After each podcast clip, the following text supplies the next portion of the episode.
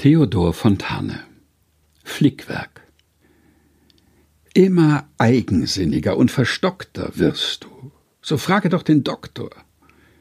Solange man lebt, muss man doch leben. Du hustest. Es muss doch am Ende was geben. Ein Brunnen, ein Bad, eine Medizin, Sulfonal oder Antipyrin, Massage, Kneip, Kaltwasserkur, Schweninger, Schreber. Versuch etwas doch nur.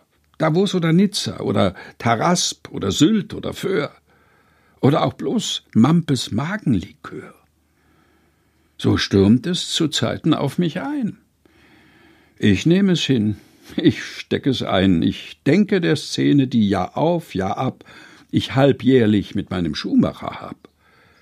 Ich zeig ihm dann ein Stiefelpaar, das in Ehren gedient seit manchem Jahr, und will ihn, während Zigarren glimmen, zu nem Riester für den Stiefel bestimmen. Er aber dreht ihm bloß hin und her und lächelt. Nee, Herr, das lohnt nicht mehr.